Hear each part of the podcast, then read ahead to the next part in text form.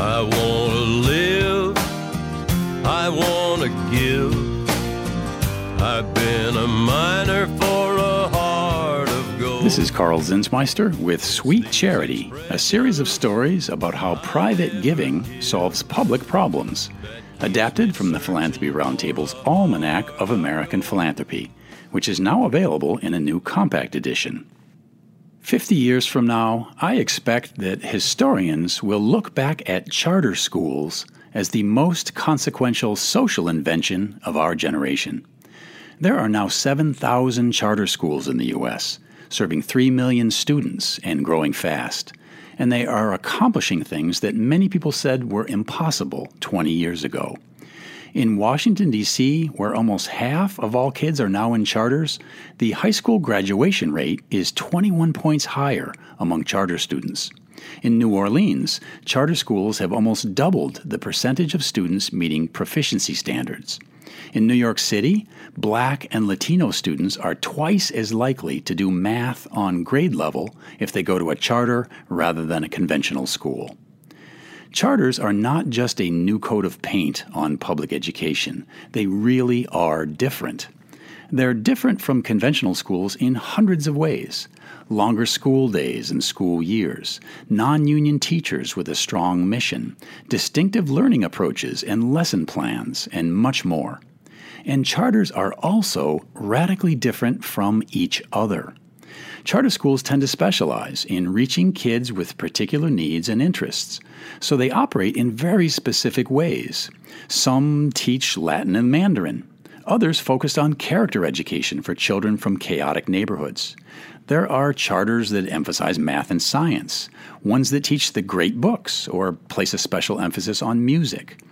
Some charters combine classroom learning with deep internships and on the job experience.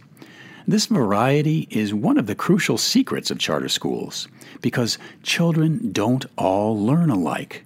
To the contrary, children often learn in very different ways. A school that is perfect for one child can be a nightmare for another. One size fits all is a terrible way to do education. Unfortunately, our large conventional public schools tend to be one size fits all with a vengeance. Classes and curriculum are standardized. Teachers and principals can't vary the lessons or the structure of the day. Union rules dictate uniform classroom experiences. This is a prescription for failure for many children. The rise of charter schools, which tend to be smaller, more specialized, and particularly focused on underprivileged kids or students who have not been served well by conventional schools, has been a saving grace for many young Americans.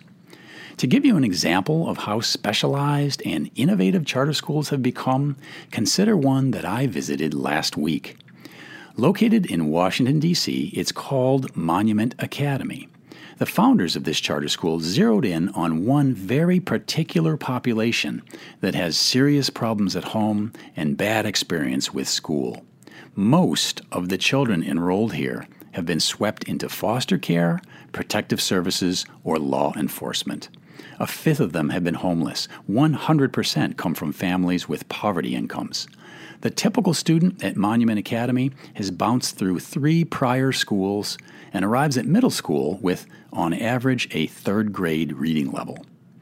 Now, there is a charter school carefully designed just for these highly disrupted kids.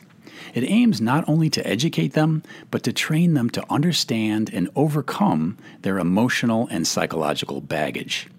Most dramatically, Monument is a weekday boarding school. The fifth through eighth grade students live right at the school, five nights a week, they go to their homes on weekends and during school vacations.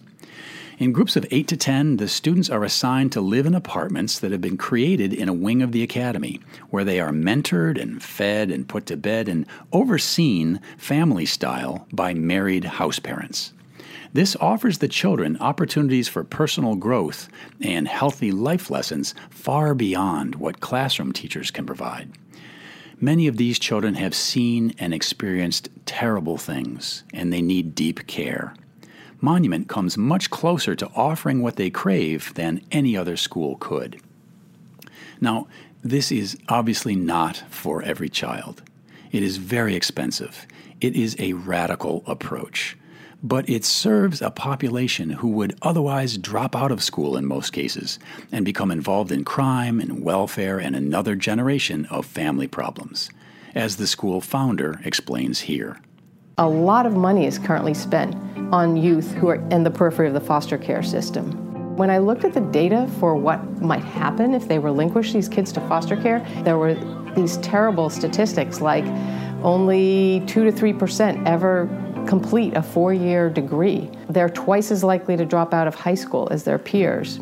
There are children who are desperate for the kind of alternative that Monument Academy offers. That dramatically different option is now available in DC, thanks to the charter school movement and some dedicated social entrepreneurs and generous donors who got this unusual school up and running. And the philanthropists involved have also funded a program to study and share the school's results so that similar charter boarding schools might be created in other cities where there are children snarled in the foster care or legal systems who need a lifeline of their own. For Sweet Charity, this has been Karl Zinsmeister. And for more tales from the Almanac of American Philanthropy, which is now available in an updated compact edition, please find the book at Amazon.